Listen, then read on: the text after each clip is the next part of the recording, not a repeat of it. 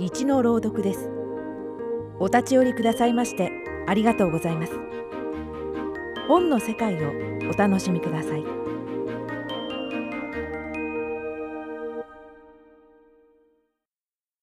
渋谷優作。夜の初めの数分間。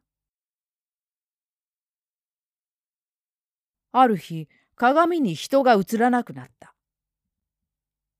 それはまるで鏡の向こうに世界があってそこの住人たちが一斉に行方不明になってしまったかのようだった。気がつけばレンズや窓や水といった鏡の親戚にも人が映らなくなっていた。このようにして突如人は自らの姿を見る方法を失ってしまった。化粧品の売れ行きは落ち見た目に関してとやかく助言する雑誌の多くが廃刊した。精神安定剤の需要も減り若者の自殺率は下がっていった。反射がなくなったわけではなく人だけが映らない。科学者たちは原因を突き止めようと日夜研究を重ねた。哲学者たちは存在の新しい定義について議論を交わした。宗教者たちは世界の終わりが近いと声を荒げた。そして政治家たちは特に何もしなかった。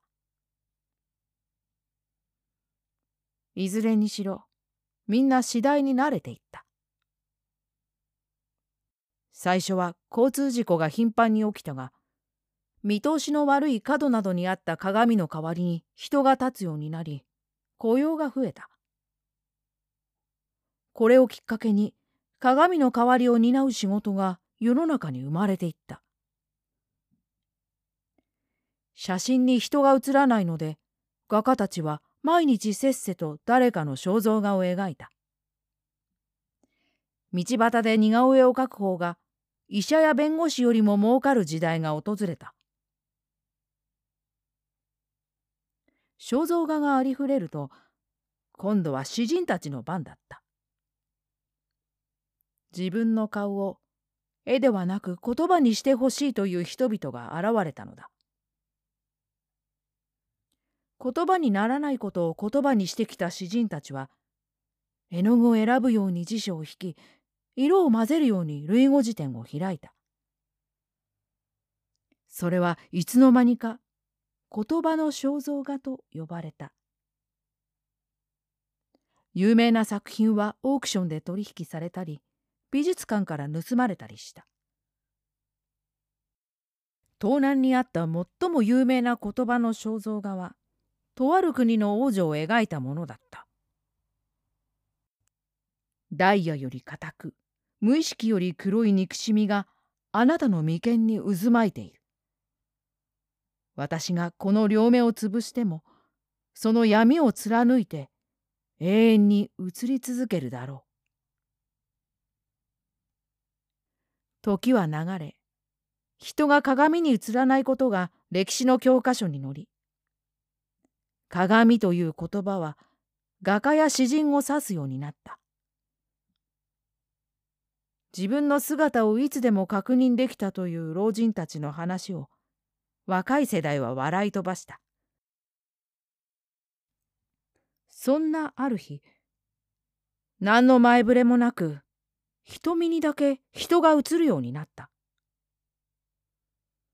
日が沈んだ後の数分間だけ、瞳に人が映るようになった。日が沈むと、人は立ち止まってお互いの目を覗き込むようになった。他人同士でも暗黙の了解が生まれお互いの目の中に自分の姿を見つけた。その数分間は静かで地球も気を使って自転を止めているかのようだった。人が人を見つめるようになると犯罪が減り戦争すらなくなりそうな気配があった。私たちは今夜の初めのその数分間をよすがに生きている。